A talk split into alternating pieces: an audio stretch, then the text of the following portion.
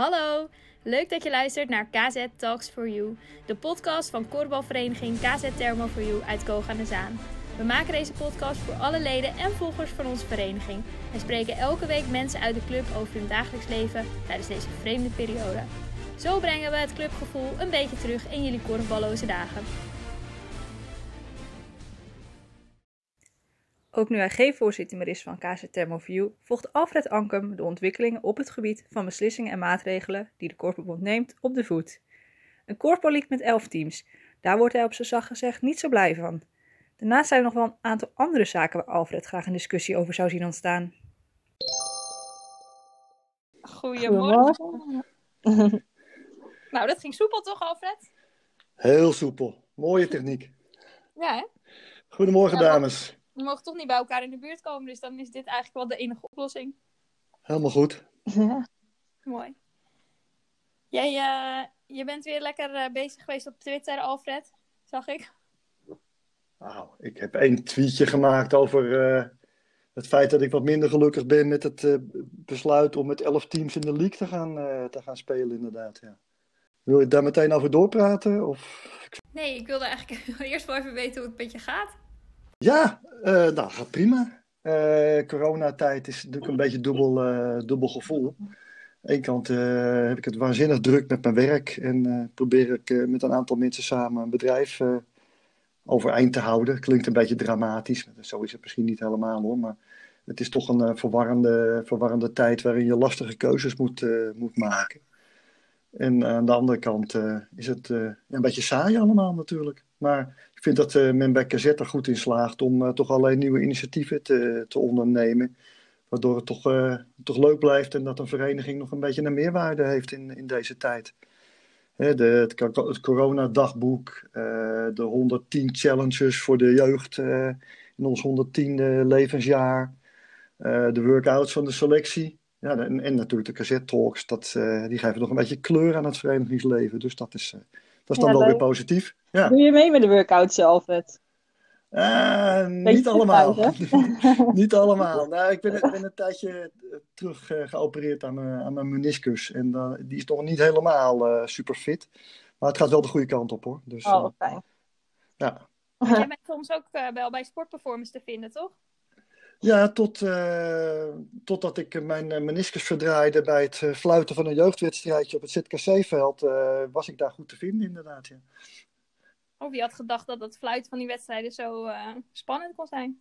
Ja, dat had ik ook niet, ook niet verwacht. Ik weet ook niet of het een, een, een druppel was die de emmer deed overlopen. Maar nou ja, ik, ik liep inderdaad een wedstrijdje, een jeugdwedstrijd te fluiten op het ZKC-veld.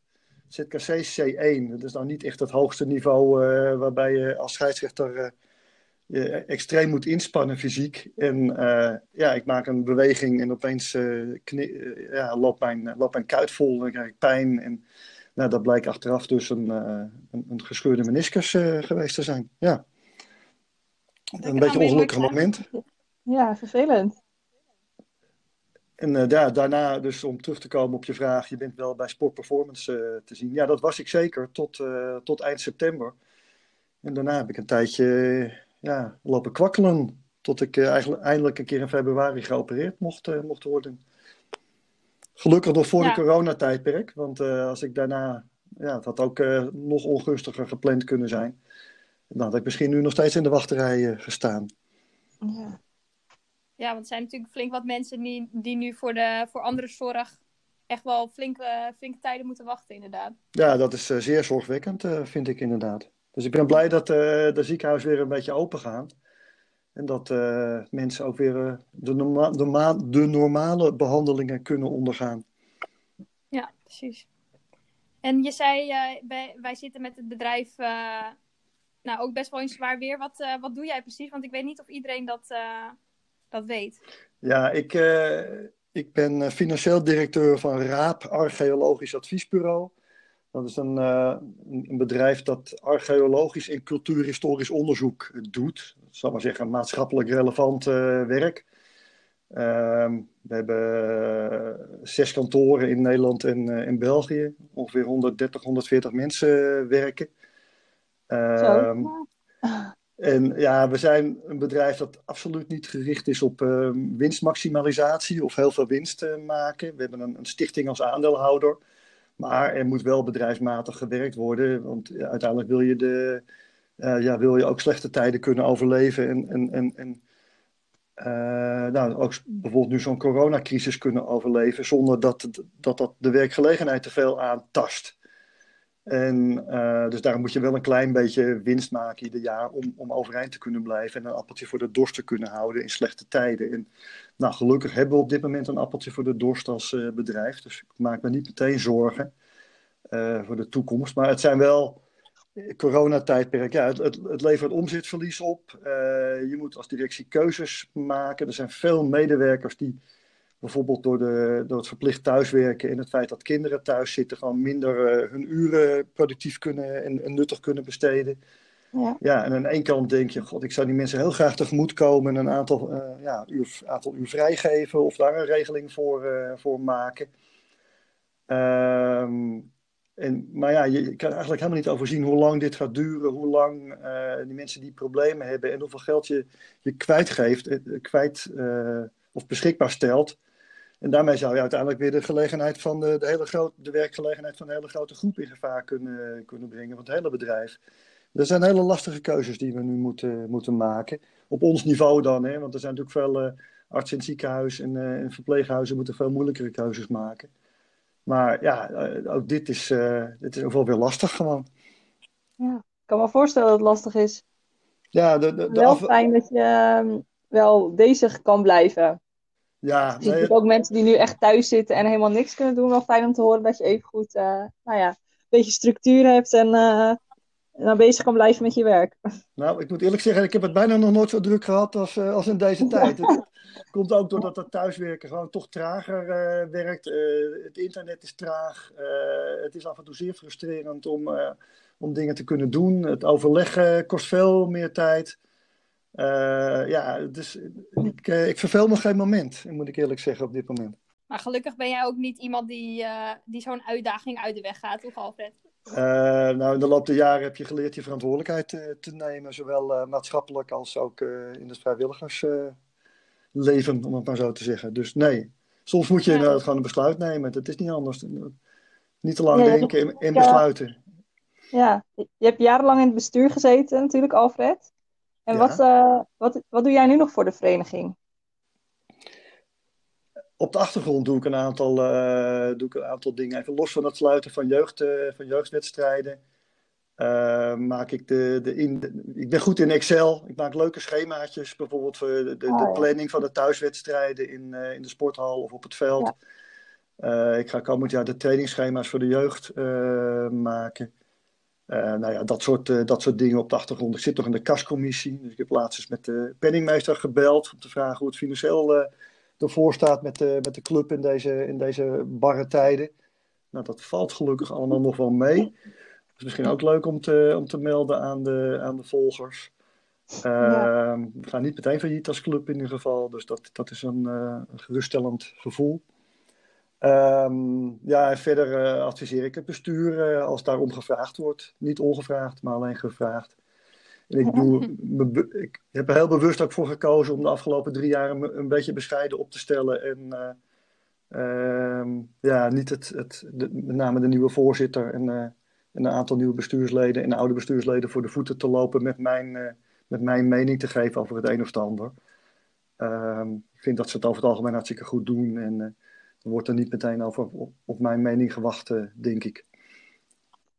Maar als je dan toch ziet dat zo'n bestuur op zo'n uh, crisis afsteven, denk je dan niet van, begint het dan niet te kriebelen dat je denkt van, oh, ik ga toch eventjes een mailtje sturen of nou ja, zoals je zei, van ik ga toch even de penningmeester uh, bellen. Ja, dat, dat, die penningmeester, dat is wel een... Uh, ja, dat is ook omdat ik gewoon vanuit van uh, professioneel ook financieel onderlegd ben heeft dat wel mijn speciale belangstelling. En uh, ja, ik vind dat we een hele goede penningmeester hebben als, uh, als. En die wil ik dan ook wel even steunen en even, even aandacht geven. Maar ja, verder wil ik het bestuur niet voor de voeten uh, lopen met mijn meen, door mijn mening te, te geven.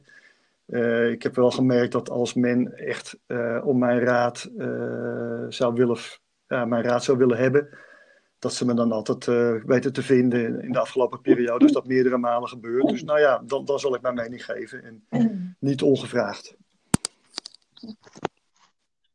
Nee.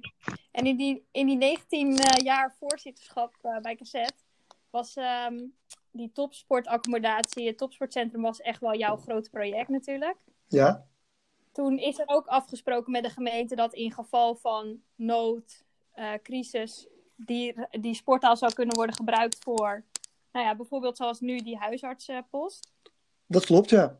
Had jij ooit verwacht, had jij verwacht dat dat al zo snel een keer zou voorkomen, zo'n situatie? Nee, dat, natuurlijk hebben we dat niet, uh, niet verwacht. We hebben wel uh, samen met de ambtenaren, toen we destijds de, de, de plannen schreven, uh, is dit wel een van de mogelijkheden genoemd. En, dat bij calamiteiten die sporthal een bepaalde functie zou kunnen, zou kunnen hebben. Ehm, dat hebben we genoemd, staat ook in, in allerlei stukken gewoon op, opgeschreven. Eerlijk gezegd hadden we nooit aan iets zoals dit gedacht. We dachten eigenlijk meer aan, aan grote fysieke rampen, ik noem maar wat, eh, overstromingen of dijkdoorbraken, dat soort, dat soort dingen eigenlijk. Dat, dat er ja, mensen zouden moeten gaan slapen of dat, dat soort situaties hadden we eigenlijk meer voor ogen dan, uh, dan deze situatie zoals die er nu, nu is. Ja, het, het, klopt, die, die, die bestemming was er wel. Mede daarom is er ook extra geld beschikbaar gesteld om dat mooie complex te maken. Dus ja, dat we nu uh, als club tijdelijk geen kantine hebben of hadden. Ik weet even niet wat de laatste stand van zaken is. Volgens mij zou er afgelopen donderdag overleg uh, over, uh, over zijn. Maar ja, dat, dat is all in the game dan. Ik hoop alleen wel dat we vrijgesteld worden van huurbetaling. Want dat was ook nog niet helemaal duidelijk. Um, maar ja, het, het, het, klopt inderdaad. Dit, dit, had, dit was wel gepland. Wil ik toch even terug naar, de, naar het begin van het gesprek waarin het ging over die tweet van jou uh, over een besluit dat het KNKV heeft genomen om met um, elf teams in de Korfbal League te gaan spelen. Zij nemen best wel veel tijd bij het KNKV om beslissingen ja, te nemen. Ja, dat, dat, uh, dat vind ik extreem uh, lang, als ik heel eerlijk ben. Ik, ik, ik vind het een beetje... Um, nou, het duurde wel extreem lang. En achteraf denk ik, nou, we, zijn, moeten maar hartstikke blij zijn dat we van onszelf verloren hebben in Wormer destijds zodat wij niet uh, vier weken lang of zes weken lang hebben moeten wachten op een besluit van het, uh, van het KNKV. Of we eventueel nog play-offs uh, zouden moeten gaan, gaan spelen. Ehm, dus dat is een geluk bij een ongeluk, denk ik, achteraf geweest. Um, er speelt misschien één ding bij wat, wat, ja, wat misschien in de media nog niet de aandacht heeft gekregen. Maar alles hangt natuurlijk samen met Ahoy. En Ahoy, daar zouden best wel eens grote financiële belangen voor de bond bij kunnen, bij kunnen spelen. Ik heb daar niks over gelezen, niks over gehoord. Maar het schrappen van Ahoy, ja, het kan zomaar dat dat uh, hele grote geldbedragen aan de bond heeft gekost. En dat ze of gaat kosten. En dat men daarom dat besluit zo lang heeft, heeft, uit, heeft uitgesteld. En ja, ik zou het helemaal niet gek vinden als dat inderdaad het geval zou zijn. Dat er financiële belangen zijn. Dat je daar dan ook gewoon open over communiceert. Zo gek is dat niet om dat gewoon te, te vermelden. En als dat de reden is dat ze het besluit zo lang mogelijk hebben uitgesteld in de hoop Uh, ja, misschien kunnen we dan toch nog, uh, bij wijze van spreken, in juni of in, in mei nog ergens een plekje in, uh, in Ahoy vinden, nu het Songfestival niet doorgaat. Uh, ja, dan, dan zou, dat, dat, zou ik dat een gerechtvaardigde verklaring vinden. Maar noem dat dan, dan ook. En verder zie ik eigenlijk niet zo goed in waarom het allemaal zo lang heeft moeten, moeten duren. De Belgen hadden binnen een week hun besluit al klaar. Iedereen wist klip en klaar waar hij aan toe was. Ja. En ja, waarom het nou zes weken heeft moeten duren. En dan uiteindelijk nog zo'n besluit nemen. Uh, waarbij je dan nog met elf teams in de league gaat spelen. Ja, dan, dan, dan snap ik het eigenlijk niet zo goed. Ja, want ze hebben nu uiteindelijk wel besloten. Er zijn een aantal uh, uitspraken gedaan. Met name wat je net zegt, die elf teams in de Corpo League. Hoe kijk je daar tegenaan? Nou, wat mij betreft, ik ga het een beetje chargeren hoor. Maar dit, dit is het slechtste besluit wat ze hadden kunnen, hadden kunnen nemen alle varianten waarbij je met tien teams uit kan, uh, uitkomt in de league, die waren voor mij uh, acceptabel geweest. Maar elf, dat vind ik echt super ongelukkig. Ja. Daar wil ik ook wel, wil ik nader toelichten hoor. Uh, ja, een oneven aantal betekent gewoon dat je veel meer speelweekenden of speelmomenten nodig, uh, nodig hebt. Um, en, en, en dat, dat gaat dus leiden tot zeer veel door de weekse wedstrijden, uh, de kortere tussenpauze voor de teams om te, te herstellen. Maar vooral door de weekse wedstrijden, ja, dat vind ik buitengewoon ongelukkig voor, voor, op, op diverse vlakken. Um, ja, ik weet dat. Ja, ik heb ook al gehad dat een doordeweekse wedstrijd moeten spelen. Ja, maar, kijk, dat was er dan één, hè?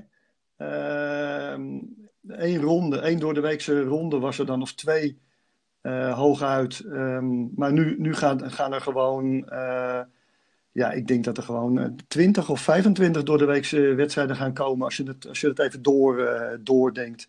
Ja. En ik, ik weet dat het KNKV, um, dat is er een voorstander van om veel meer speelmomenten te hebben op, op het hoogste niveau. Hè? De, de, de, de mannen die de league ontwikkelen, want die, die, die denken dat, dat dat goed is voor de sport omdat er dan meer kijkmomenten zijn en dat het grote publiek er meer van kan genieten. Ja. Maar ik, ik vind dat we als clubs een, een ander belang hebben. En het KNKV zou dat belang ook moeten meenemen. Want er zijn twee of misschien wel drie nadelen aan. Uh, het meest genoemde is natuurlijk vrijwilligers die, uh, die door de week dingen moeten gaan, gaan doen. En de wedstrijden moeten gaan organiseren, livestreams moeten gaan organiseren, de zaal verbouwen. Nou, dat is één aspect. Maar ik, ik vind het eigenlijk veel belangrijker dat je als clubs wedstrijden in de top organiseert voor je eigen leden, voor je eigen achterban. Je doet dat niet voor uh, de achterban of voor, voor korfballiefhebbers in heel Nederland. De eerste bestaansrecht van een vereniging is om je eigen achterban te, te bedienen. Ja. Um, je eigen supporters, uh, mensen in de regio, um, eventueel je, je sponsors. En die willen allemaal, uh, ja, die zijn bij een club betrokken omdat ze een, leuke, leuke, een leuk evenement willen hebben. Liefst op een, uh, op een zaterdagavond, zodat je daarna elkaar kan ontmoeten. En een gezellig een biertje of een, uh, een glas cola kan, kan drinken. Mm -hmm. Dat geldt, voor, dat geldt voor, voor, je, voor, je, voor je supporters, maar ook voor je sponsors. Ja, die, die en, zaterdagen die blijven natuurlijk wel. En het, het, want het is niet zo dat we nu niet meer op een zaterdag gaan spelen. Die zaterdag blijven. Het is alleen dat er extra woensdag bij komt. Ik dus moet het zien. Dan... Ik moet het zien. Ik moet het zien. Ik, ik verwacht dat wij. Uh, dat er schema's uit gaan komen waarbij op ons uh, ook grote druk opgelegd gaat worden om op vrijdagavond of op zondagmiddag te gaan, uh, te gaan spelen. Um, en ja, sowieso denk ik dat er minder zaterdagen zullen komen, omdat je een aantal woensdagen of dinsdagen of donderdagen gaat, gaat krijgen. Nou, dat is gewoon voor niemand, voor niemand leuk en ook commercieel niet. Je moet er niet aan denken, KZ Groen-Geel, gelukkig mag Groen-Geel in de league blijven, op een, uh, op een dinsdagavond of zoiets. Nee. Dat, is commercieel, dat is commercieel gewoon zo slecht voor de, voor de clubs. En dat is dan ook weer het belang wat het KNKV beter in, in ogenschouw zou moeten nemen. Een avond KZ Groen-Geel levert ons nou, zo 10.000 euro netto op. En die 10.000 euro netto, die kunnen we gewoon in de sport stoppen. In de ontwikkeling, in de faciliteiten voor de selectie. Uh, op allerlei manieren. Trainers, uh, misschien reiskostenvergoedingen om goede spelers te, te, halen van buitenaf. Als je, dat, als je dat zou willen. Of je bestaande spelers of je huidige spelers beter, uh, beter waardering aan te, te laten blijken. Dat kan nu niet. Als je nu zo'n wedstrijd krijgt op een dinsdagavond en je houdt er maar 2.000 of 3.000 euro aan over. Ja, dan mis je gewoon echt veel geld. Dat, ja. dat zijn hele belangrijke dingen die ook meetellen in de ontwikkeling van de sport. En ik vraag me ernstig af of het KNKV daar goed over nagedacht uh, heeft. Ja, en, ja? Ja, zou het een mogelijkheid zijn, uh, ik ben niet helemaal goed op de hoogte hoor, maar dat um, de veldcompetitie bijvoorbeeld eerder zou starten, waardoor de zaalcompetitie langer zou duren?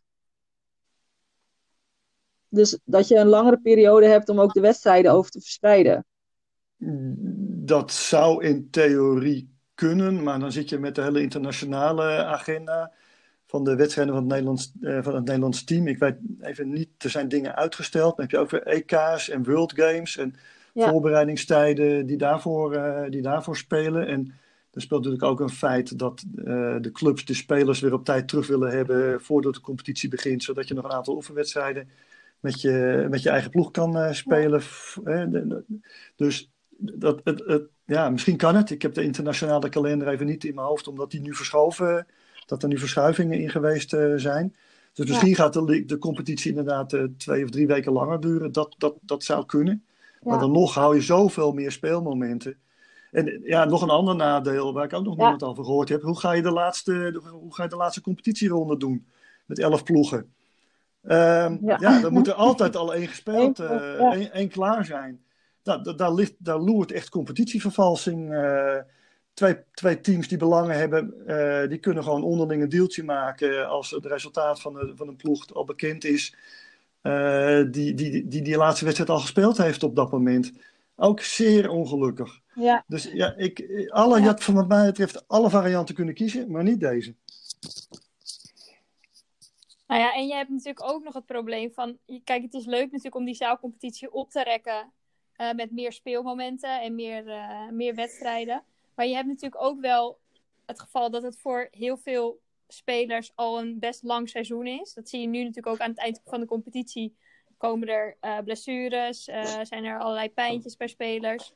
En op het moment dat je dus die zaal of die veldcompetitie naar voren haalt en nog een, nog een langer zaalseizoen krijgt, dan, heb je, dan gaat het voor de fitheid van de spelers ook niet, uh, niet voordelig uitpakken. Nou, ja. deze, Nee, daar kan ik me ook wel in vinden, ja. Uh, ik denk dat, Mar dat Marjolein daar heel goed over kan meepraten. Ik bedoel, de, iedere, moet ik het goed formuleren, iedere medewerker heeft recht geloof ik op zes weken vakantie uh, per jaar.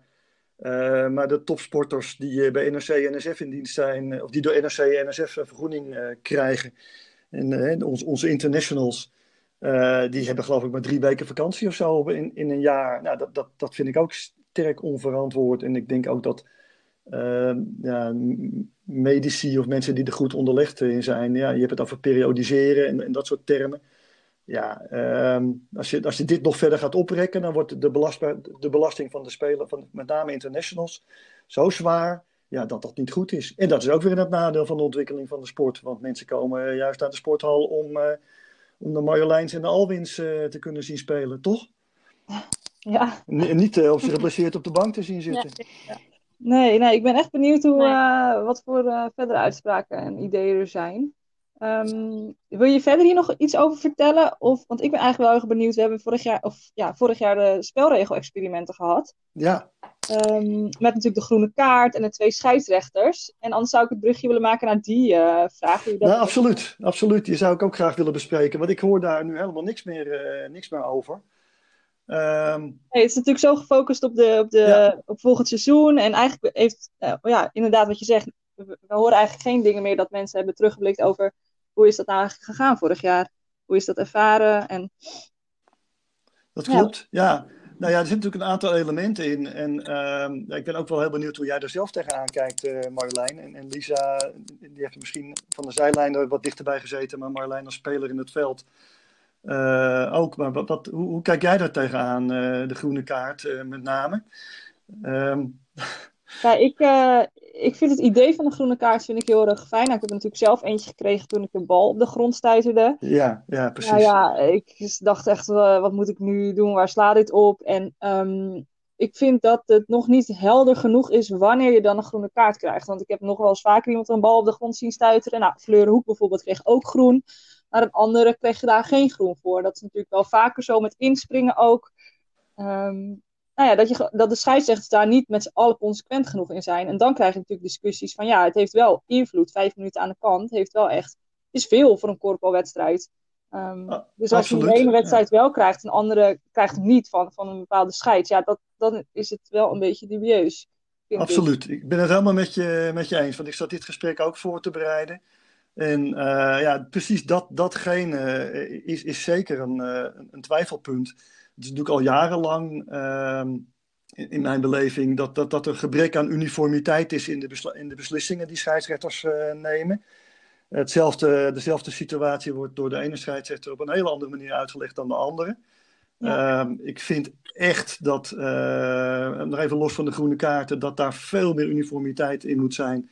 En dat men in Zeist echt die scheidsrechters naar zich toe moet roepen. En net zo lang naar die videobeelden moet kijken totdat iedereen de, dezelfde situatie op dezelfde manier interpreteert. Want dit is echt op dit moment zoals het nu gaat, is, is, het is gewoon vervelend.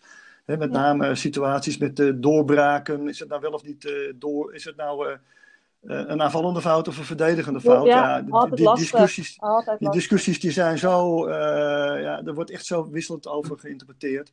Maar met We name. maar met een VAR gaan werken, denk ik. Nou ja, misschien wel. Misschien is, ja. Alles wordt opgenomen, je kan alles terugzien. En ja. ik, heb, ik heb van dit jaar gewoon een aantal beelden teruggekeken, over bij groene kaarten dan vallen.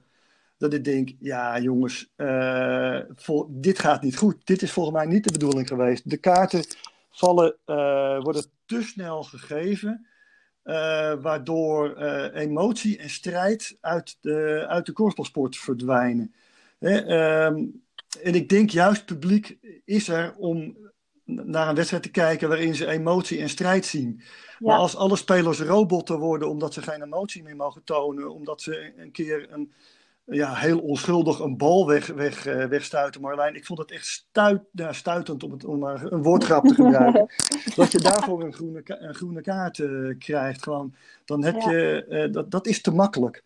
En ja. ook de verdedigende acties, die, hè, er worden natuurlijk veel groene kaarten gegeven, omdat een speler dan al of niet inspringt op een, op een aanvallender, op een aanvaller. Uh, ja, we willen toch die verdedigende acties zien. We willen toch graag zien dat er tot dat gaatje gegaan wordt om een bal uh, te, te, verdedigen. Ja, heb ik nog wel een mooi voorbeeld van uh, on, een van onze wedstrijden tegen PKC. Toen ja, Joost, Joost. rende heel hard naar de korf rende. Nou ja, dat is gewoon onze tactiek tegen hun tactiek. We gaan een volle bak voor allebei. Nou, de, ze knallen tegen elkaar aan. Nou ja, ze, ze, staan weer op. Nou, ze kregen allebei groen. Ze lachen ja. er ook allebei om. Maar dat, ja. het, dat vond ik ook eigenlijk helemaal nergens op slaan. Ik denk, ja, dat is ook waar jij het over hebt, die emotie, die, die strijd, die, die, ja, dat wil je natuurlijk ook wel een beetje zien als supporter.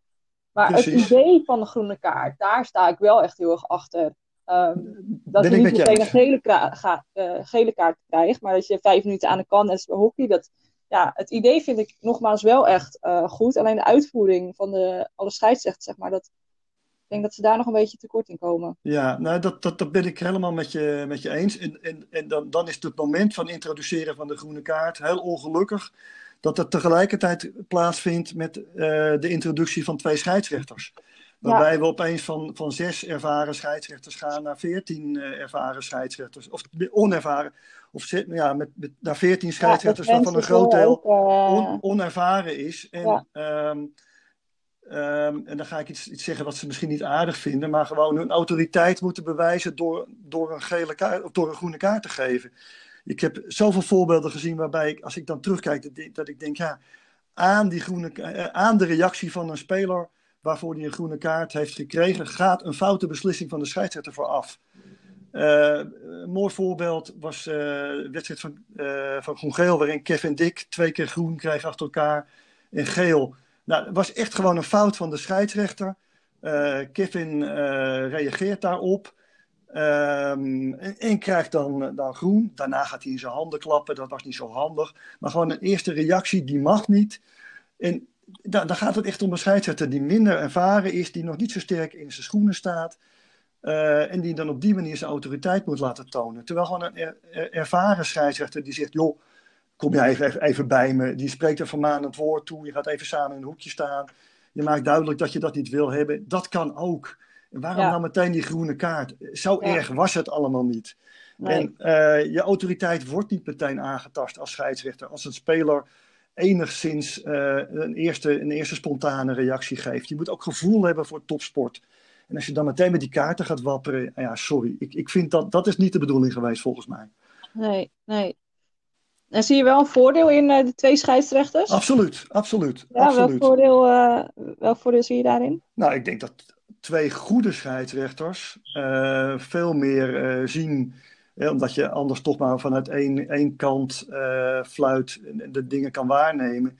Ik heb best wel situaties gez, gezien dit jaar dat, dat het een voordeel had dat scheidsrechter A, die van links naar de situatie keek, niet floot, maar scheidsrechter B die aan de andere kant stond en net even beter kon zien wat er gebeurde, dat hij wel, uh, dat die, dat die wel floot. Dus ik, ik ben er absoluut een voorstander van. Maar uh, ja, dan, dan, dan moet de kwaliteit van de scheidsrechters wel omhoog. En daar hebben we nog een paar jaar tijd voor nodig om, uh, om deze mensen vlieguren te laten, te laten maken. Want daar ontbreekt het denk ik nog wel een beetje, een beetje aan. Ja. En, ja, en, en dat brengt dan meteen ook weer andere dingen in, uh, Um, aan, aan, de orde. En dat, dat is dan misschien een, een, een, olifant die in de porseleinkast staat. En waar ik dit jaar nog helemaal niemand over heb horen praten. Uh, ook commentaren bij livestreams niet of andere dingen. Maar ja, dat er toch scheidsrechters rondlopen. Die een uh, noodgedwongen waarschijnlijk om de kwaliteit te handhaven. Die een betrokkenheid hebben bij een ploeg, bij een team dat zelf ook in de league, in de league speelt. Ja. Ik, ga, ik ga het maar gewoon eens een keer noemen, omdat niemand erover durft te praten. En ik vind dat daarover gewoon wel een discussie over gevoerd moet, uh, moet worden. Hè? Ja. Twee scheidsrechters van Groen-Geel en meneer Herikhuizen die bij DVO betrokken is. Nou, dat, dat, dat, dat kan leiden tot, tot allerlei verhalen over neutraliteit of, of niet-neutraliteit. Nou, daarover moeten we het gewoon hebben en de discussie gewoon open voeren. Vinden we dat nou wel of niet goed met elkaar? Vinden Ja. we het goed met elkaar? Prima, dan hebben we de discussie gevoerd. Ehm, en dan, eh, dan praten we er verder niet over. Nu durft niemand erover te praten in het openbaar. Terwijl je, als je mensen spreekt, eigenlijk iedereen vindt: ja, wat, wat, wat is dit nou? Hoe kan dat nou? Laten we die discussie voeren en eh, afronden. Waarbij niet alleen die neutraliteit een, een eh, punt van de discussie moet zijn. Maar ook het feit dat die twee scheidsrechterskoppels. eh, die, de, de wedstrijden van hun club niet kunnen fluiten. En dat daardoor andere scheidsrechters weer veel vaker op, op, op, op die wedstrijden komen van die clubs. Dus er komt Ja. nu een onevenredige verdeling van scheidsrechters over wedstrijden. Ehm, waardoor je soms, nou ja, eh, wij hebben scheidsrechterskoppel geloof ik vier of vijf keer gehad en de ander maar één keer.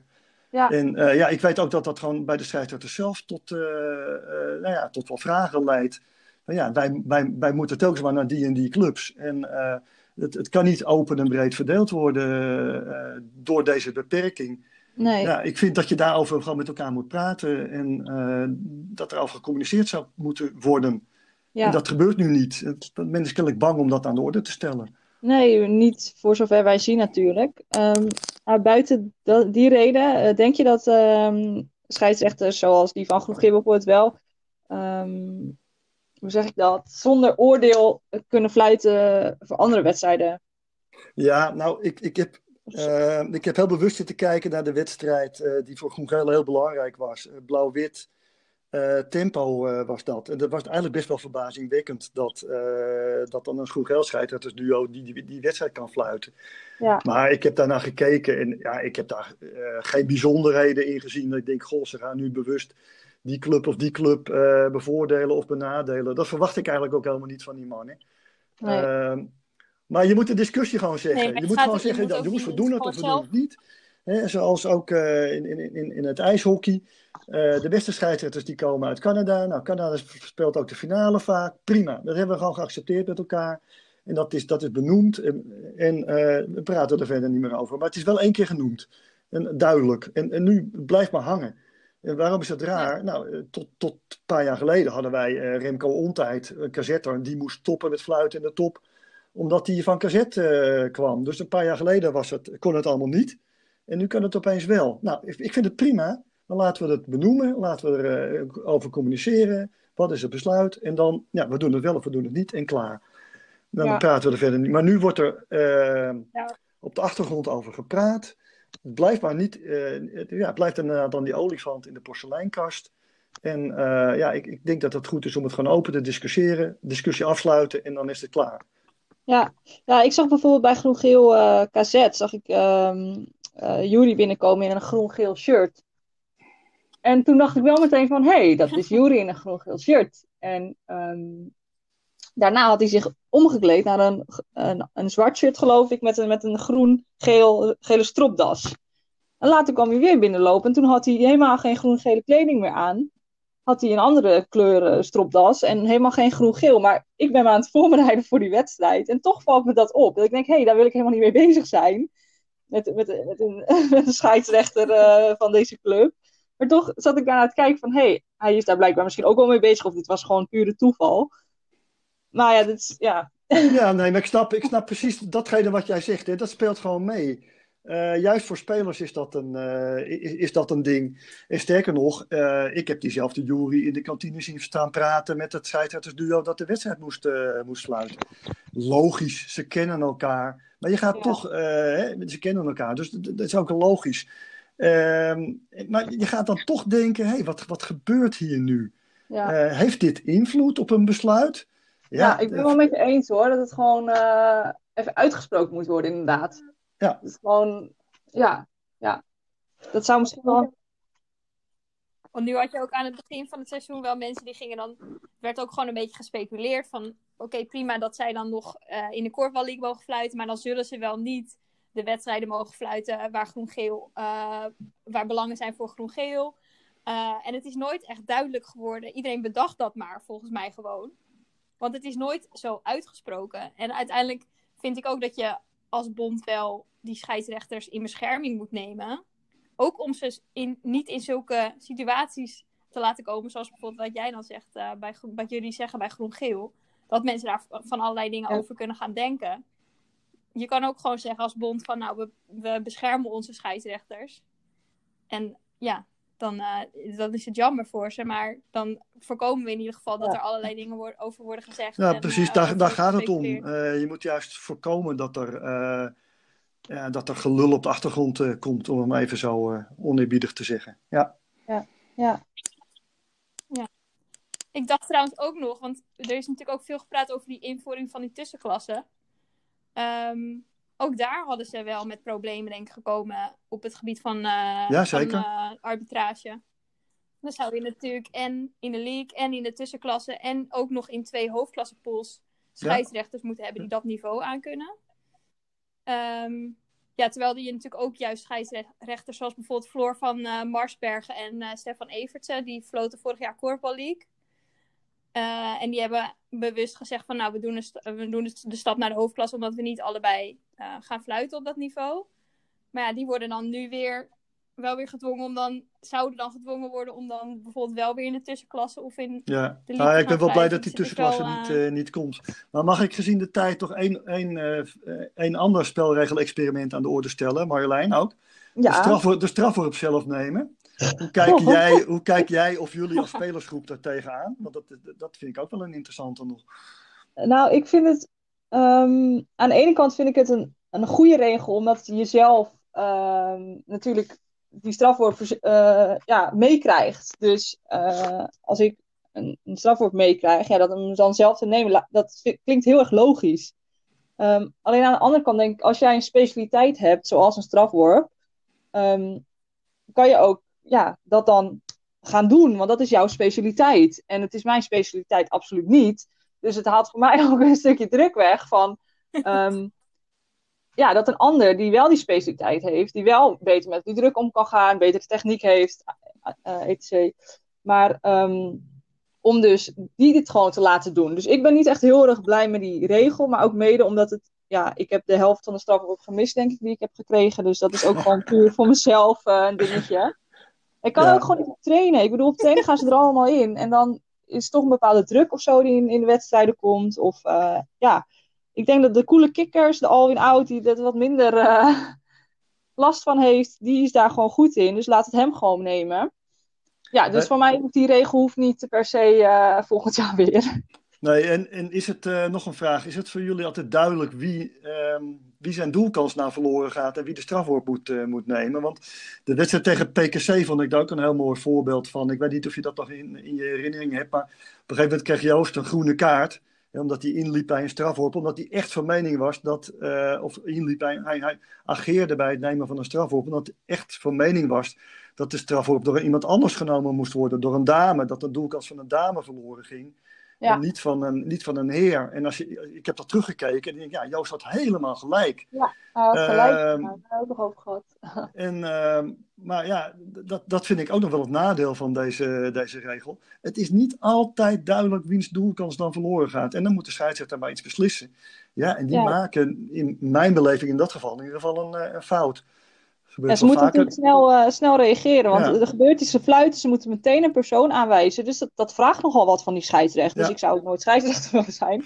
Maar dat is echt. Uh, en dat, dat, dat vraagt heel veel van ze. En als spelers dan ook nog daarop gaan reageren, en dat, dat, ja, dan moet je sterk voor in je schoenen staan. En gewoon uh, ja, met overtuiging overkomen natuurlijk. Maar daardoor zit je er ook wel eens naast. Ja. Dus ja. Waarom zou je voor dat soort situaties niet een VAR kunnen gebruiken? Je, dat spel ligt toch stil. Je kan heel even terugkijken wat, uh, wiens doelkans daar verloren ging. En in die situatie ja. was het een echte doelkans van een dame die eerst verloren ging en daarna die pas van een heer eventueel. Dus ja, ja um, maar goed. Uh, of iets van een, een uh, scheidsrechter even de, de, tijd gunnen om te, om te bedenken van wie wie heeft nou de overtreding gemaakt en wie moeten we nou nemen? Want ze moeten natuurlijk direct beslissen. Nou ja, ze zijn met z'n tweeën ook. Hè. Ze kunnen ook overleggen. Dat zie ik ook niet zo. Ja, Ja. Ze hebben oortjes in, dus ik kan dat niet helemaal goed, be- goed beoordelen. Nee. Maar ja, het gaat af en toe wel snel, denk ik. Ja, ja. Nee, inderdaad. Oké. Lisa, hadden we verder nog dingen? Alfred? Nou, ik, ik wil nog één ding, eh, één ding zeggen. En dat vind ik eigenlijk ook nog een beetje te weinig aan de orde gekomen binnen, binnen KZ zelf. Ehm, het, het is toch eigenlijk hartstikke jammer dat we nu door die corona stilgelegd zijn. Omdat we qua jeugd eh, dit seizoen misschien wel met het beste seizoen ooit bezig waren. Met het halen, met, met, met, met, met onze prestaties. Hè? De A1, Ja, de absoluut. B1, de C1, de Ja. C2 die allemaal eh, in de race waren om, om, of bijna geplaatst waren om aan een Nederlands kampioenschap mee te doen of aan play of en al geplaatst waren. Dat was echt uniek eh, in, in de geschiedenis van onze club eh, geweest in ons 110e jaar.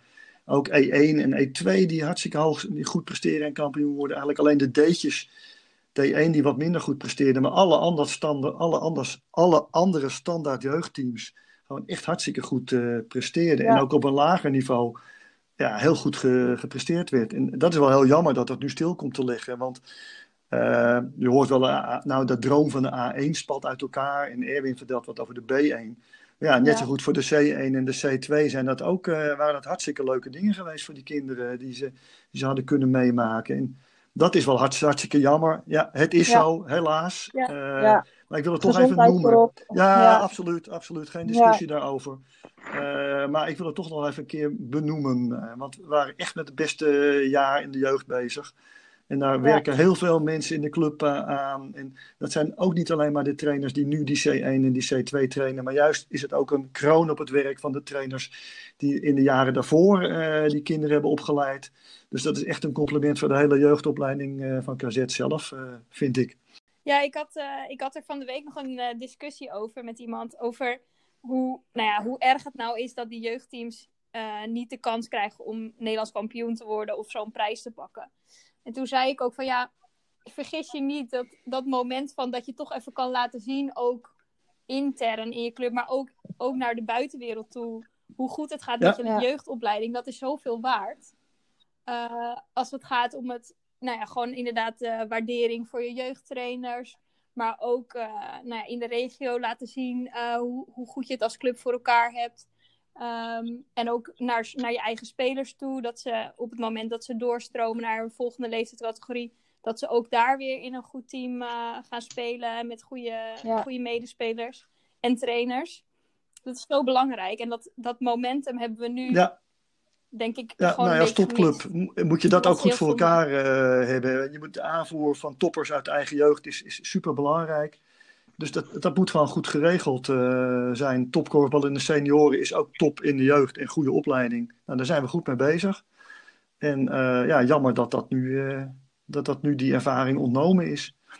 Nou, er zijn toch nog steeds wel mensen, vooral van buitenaf, die zeggen van ja, hoeveel, hoeveel spelers heeft KZ nou in de selectie spelen die uit eigen jeugd komen? Absoluut. Absoluut. Veel er meer dan, eh, dan, dan, bij, dan bij al.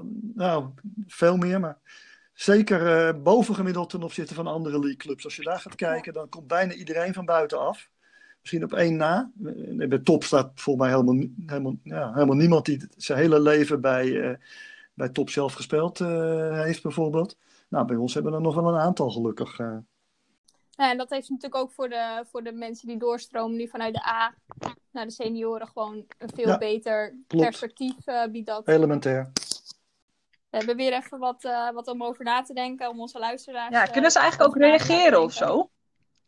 Ja, nou ja, ze Wat? kunnen wel natuurlijk op social media en zo reageren onder, onder de post. Maar nou, ik verwacht eigenlijk wel dat er hier, dat hier op dit verhaal, eh, nou ja, voor, vooral die, eh die spelregel-experimenten en zo, dat Mag, daar ik nog, wel, mag ik eh, nog een eh, balletje opgooien gewoon? op. Eventjes Ja. als laatste, als uit, uitbrander. Podcast als uitbrander. Want nog gewoon een, eh, die afweging hè, van eh, moeten we nou met hoeveel teams moet je in de league spelen en eh, eh, wie moeten er degraderen en wie zou er nou niet moeten degraderen of promoveren. Eh, ik heb daarbij continu alleen maar eh, sportieve argumenten horen komen, want die verdient het of niet verdient. hè. Maar ehm, nou, voor een volgende keer zou het misschien helemaal niet zo gek zijn om ook eens na te denken of de clubs het organisatorisch wel voor elkaar hebben. En wat bedoel ik dan natuurlijk met name? Ja, moet Blauw-Wit eigenlijk wel in de, league eh, blijven als ze gewoon maar weigeren om die livestreams te, mee te doen? Uh, ja. Ik vind dat als je in de top speelt, dat je echt je brede verantwoordelijkheid moet, uh, moet nemen. Om dan ook als topclubje te presenteren en als onderdeel van het totaal uh, te functioneren. En als je gewoon één belangrijk deel daarvan niet doet en gewoon heel bewust weigert te doen.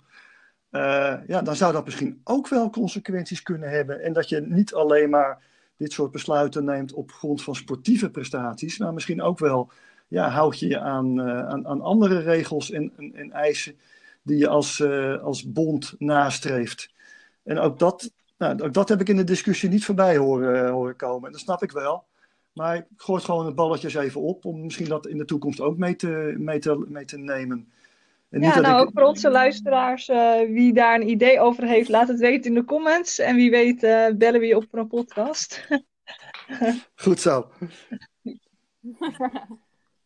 Nou ja, moet je nagaan als we ook nog door de weekse wedstrijden ja, moeten nou ja, ik, ik, heb niks bij, op zich, op zich niks tegen Blauw-Wit. Maar dit, uh, dat ze hier niet aan meedoen, dat vind ik wel, wel jammer. En ik vind dat ze daar maar mee wegkomen jaar in, jaar uit. Dat, uh, dat zou niet moeten kunnen.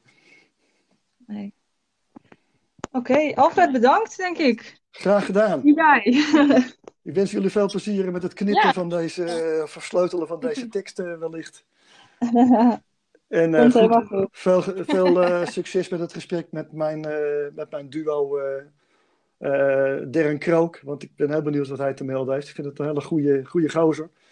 De meest onderschatte speler van de B1 van vorig jaar. Die, waarmee ze kampioen werden. Dus wordt vast ook een leuk gesprek. Zeker. Dankjewel Alfred. Graag, graag gedaan en succes verder. Doei doei. Bedankt voor het luisteren naar deze aflevering van KZ Talks for You. Like, abonneer en deel deze podcast vooral met je vrienden. Heb je een idee voor onze nieuwe afleveringen? Laat het ons weten via social media of een mailtje naar de redactie. Tot de volgende keer!